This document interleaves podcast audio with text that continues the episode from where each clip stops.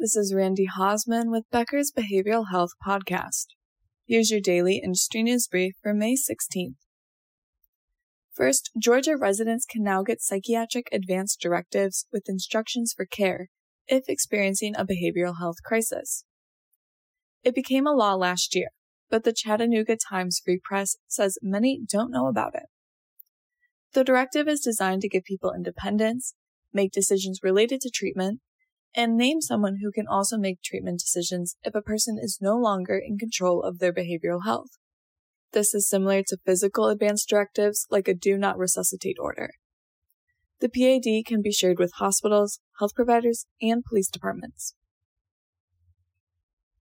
Second, Cincinnati Bengals quarterback Joe Burrow is paying the cost of mental health treatment for 20 families at Cincinnati Children's Hospital Medical Center.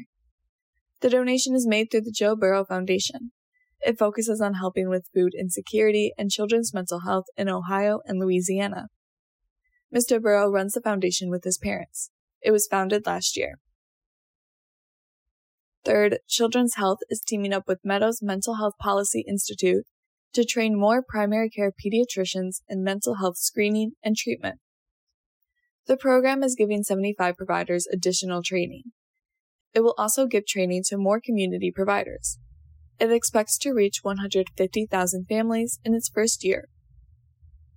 The training includes Medicaid billing strategies that allow physicians to integrate mental health screening into their primary care practice efficiently.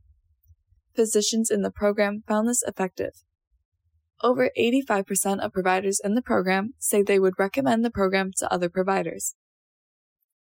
Thanks for listening. Do you want more of the latest info on behavioral health delivered directly to your inbox? Subscribe to the Becker's Behavioral Health Report e newsletter on our website at www.beckersbehavioralhealth.com.